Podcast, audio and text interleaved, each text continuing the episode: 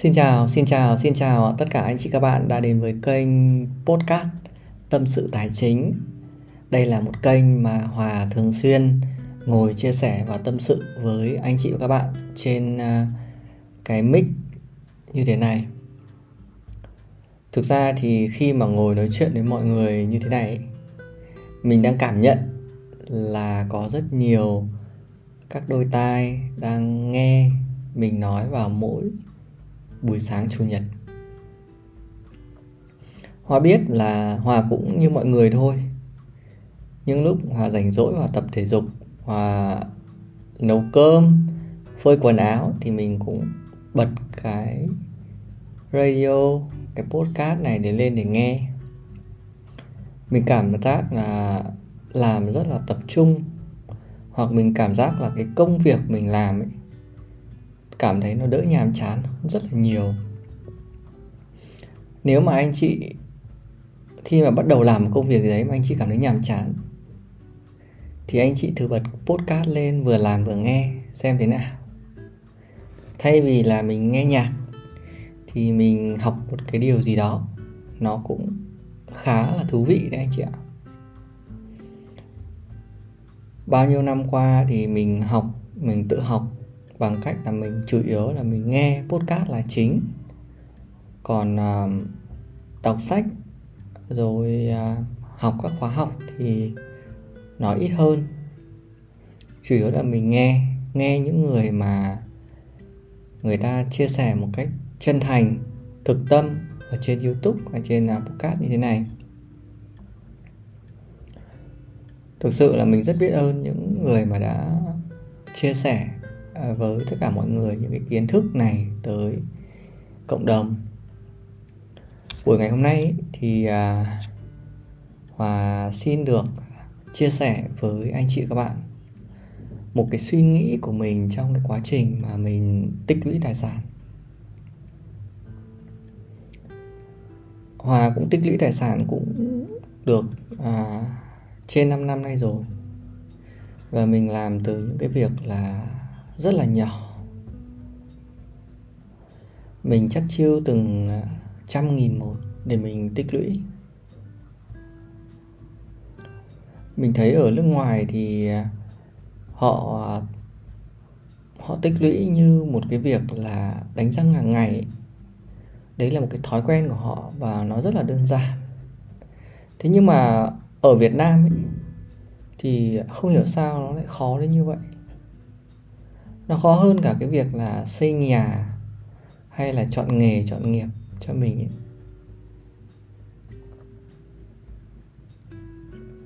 Thì cái quá trình mà mình tích lũy thì mình thực sự là mình cũng cảm thấy là nó rất là nhàm chán mọi người ạ. Mỗi tháng thì tiền về mình bỏ ra mình tiêu, mình à, tiêu cho các cái khoản à, tài sản ấy, thì mình cảm thấy là nó Nó nhàm chán thật sự luôn. Thế nhưng mà sau một thời gian dài thì mình uh, Mình ghi mà mình xây dựng cái danh mục Từ, từ cái đồng tiền tích lũy cho mình, thì mình nhận ra được nó có rất nhiều các cái lợi ích mà hôm nay mình sẽ chia sẻ với anh chị các bạn. Có năm cái lợi ích mà mình nhận được từ cái việc là tích lũy tài sản như một cái thói quen hàng ngày. Cái lợi ích đầu tiên ý, là mình đã chuyển từ trạng thái thích tiêu tiền sang trạng thái thích tích lũy đầu tư. Cụ thể thì bình thường thì cứ đến cuối tháng là có lương thì thường là mình sẽ đi ăn nhậu này, hay là kiếm mua một món đồ dùng này mà mình thích này, hay là mình đã chờ sẵn vào những cái món mà đã khuyến mại từ các công ty sale off rất mạnh để mình mua. Nhưng mà đến bây giờ thì cái câu chuyện này hoàn toàn khác. Cái việc mà mình tích lũy là thường là mình sẽ chuyển hoàn toàn sang cái việc là chờ cái tiền mà lương của mình về là mình, mình mua vàng, hay mình mua quỹ E T F, hay mình mua trái phiếu, hay mình mua cổ phiếu. Đó là một cái sự thay đổi uh, rất lớn đối với mình. Và sau nhiều ngày mình gom góp tiền thì mình cũng nhận ra được rằng là mình có được một khoản tiền để mình chuẩn bị cho cái đám cưới của mình, hay mình mua một căn nhà, hay là mình mua một cái ô tô, hay chỉ đơn giản là mình sửa sang cho căn phòng của mình nó đẹp đẽ hơn. Có thực sự là uh, những cái lợi ích đó mình mình thấy nó quá lớn ấy.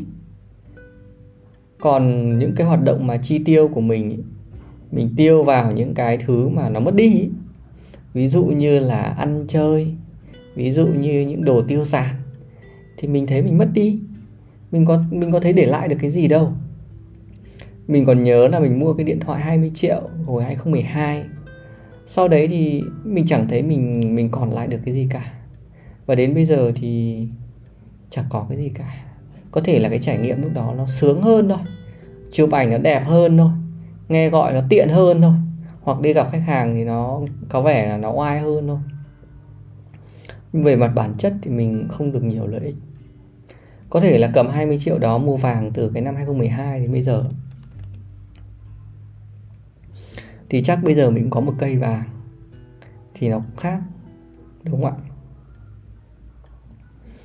Lợi ích thứ hai là mình đã chuyển từ cái cảm giác lo lắng và hồi nghi, nhàm chán về cái chuyện đầu tư sang cái cảm giác là bình an trong tích lũy.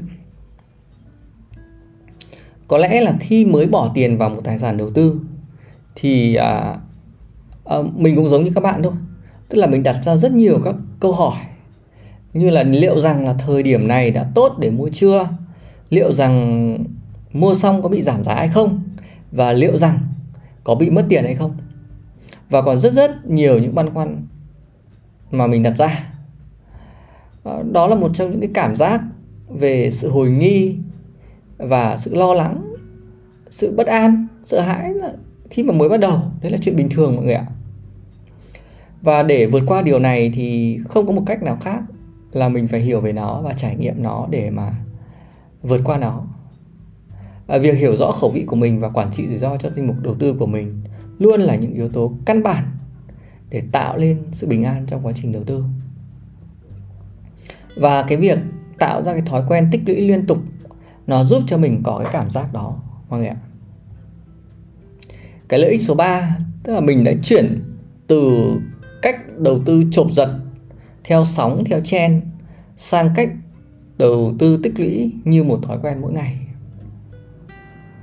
Ở Việt Nam mình ấy, có một cái văn hóa về tiết kiệm, đặc biệt là ở người miền Bắc ấy, là tiết kiệm tiền rất giỏi.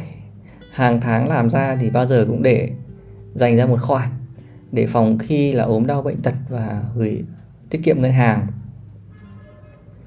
Nhưng mà mọi người thì thường là sẽ không để ý đến cái ngân hàng đó là có nó như thế nào đâu. Nó có làm ăn tốt hay không, thanh khoản nó có tốt hay không, rồi nó có lừa đảo, nó có lừa dối khách hàng hay không, thì thường mọi người không để ý. Thì mọi người cứ có thói quen là đến tháng là mình cứ gửi vào tiết kiệm ngân hàng thôi. Mình mình trích ra mình để vào đấy như một thói quen thôi. Mình mình không không để ý gì đến cái cái cái sổ tiết kiệm của mình mua cả. Thế nhưng mà khi mà mình mua một cái cổ phiếu hay vàng hay trái phiếu hay quỹ E T F hay bất động sản thì mình lại không coi nó như việc tích lũy kiểu tiết kiệm được. Tại sao mà nó lại như vậy? Có lẽ thì ở Việt Nam mình quá ít người chia sẻ về điều này chăng? Hay là à, có những cái tổ chức mà vì cái lợi ích của riêng họ, họ họ họ họ đã biến nó trở lên phức tạp. Thực ra thì những cái tài sản rất là tốt, trong các nhóm tài sản đấy đều có những tài sản tốt nhất. Và cái việc biến động của nó là chuyện đương nhiên của thị trường rồi. Vàng nó cũng biến động, trái phiếu nó cũng biến động, cổ phiếu nó cũng biến động, E T F nó cũng biến động, đúng không ạ? Nó có sự biến động là chuyện bình thường, nó có sự di chuyển dòng tiền là chuyện bình thường. Thậm chí là những cái thời điểm khó khăn như bây giờ ấy, có rất nhiều các cổ phiếu số một thế giới là được Được ưu tiên lựa chọn để tích lũy tiền, để bỏ tiền vào đó. Chưa chắc đã là vàng đâu nha, chưa chắc đã là để ở ngân hàng đâu nha, mà lại để mua vào cổ phiếu. Rõ ràng là thị trường nó luôn có biến động, đúng không ạ? Và cái chuyện đấy là chuyện vốn dĩ đương nhiên nó phải có. Nó như cái sóng biển, nó cứ rì rào, nó có sẵn rồi. Và cái việc của chúng ta là gì? Là chúng ta phải như con thuyền lênh đênh trên mặt biển một cách bình thường, bình an thôi. Chúng ta đi trên con sóng đấy, và chúng ta đi như một cách tự nhiên thôi ạ. Tại sao nhiều người nước ngoài họ lại coi việc tích lũy E T F hay cổ phiếu như việc đánh răng hàng ngày?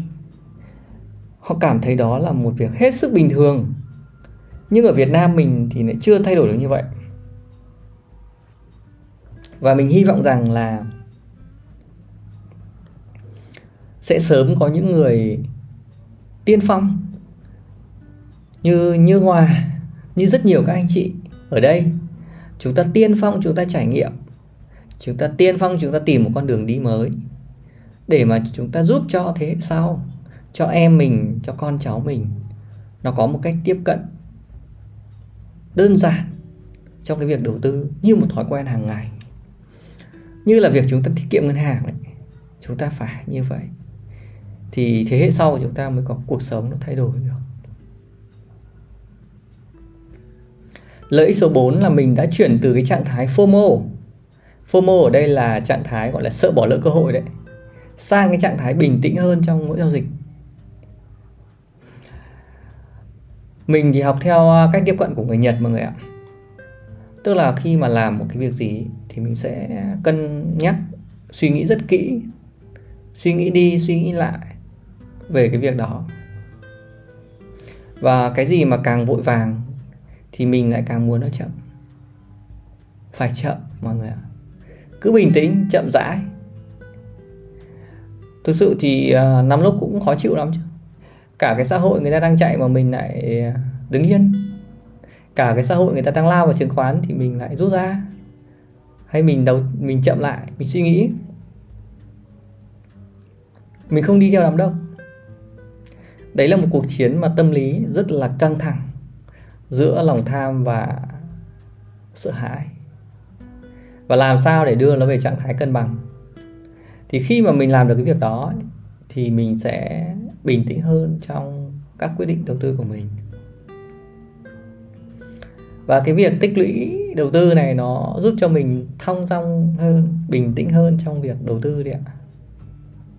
Cái lợi ích số năm ấy là mình đã chuyển từ cái việc kiếm tiền sang việc kiếm dòng tiền trong đầu tư. Có thể trước đây khi mua một tài sản thì mình sẽ nghĩ là ăn bao nhiêu phần trăm chênh này từ cái tài sản này này. Mọi người có thế không ạ? Họ thấy rất nhiều đúng không ạ? Tức là khi mua một cái cổ phiếu hay mua một cái bất động sản, thường chúng ta sẽ nghĩ là lãi được chênh bao nhiêu. Nhưng mà điều đó chỉ làm cho cái lòng tham của mình tăng lên, và sự mất mát tiền bạc của mình nó cũng cứ lớn dần lên mà thôi. Đa số là như vậy. Bởi vì chúng ta muốn, bao giờ chúng ta cũng muốn nhiều nhiều hơn nữa và không biết bao giờ dừng lại. Và đi kèm với nó là gì? Là sự mất mát của tiền bạc thôi. Bởi vì rủi ro càng cao, cái muốn của chúng ta càng lớn thì chúng ta càng dễ mất tiền. Vì vậy mà mình đã chuyển mục tiêu chính là sang kiếm dòng tiền. Mình đi kiếm dòng tiền chứ không phải là mình kiếm tiền. Và mọi thứ nó đã trở nên bền vững và tốt đẹp hơn rất là nhiều. Mỗi tài sản mình mua thì thường mình sẽ để ý nhiều hơn đến tính bền vững và dòng tiền nó mang lại đều đều hàng tháng, hàng quý hay hàng năm. Tuy phải chất chiêu từng dòng tiền nhỏ nhưng nó lại có ý nghĩa rất lớn trong hoạt động tài chính cá nhân của mình.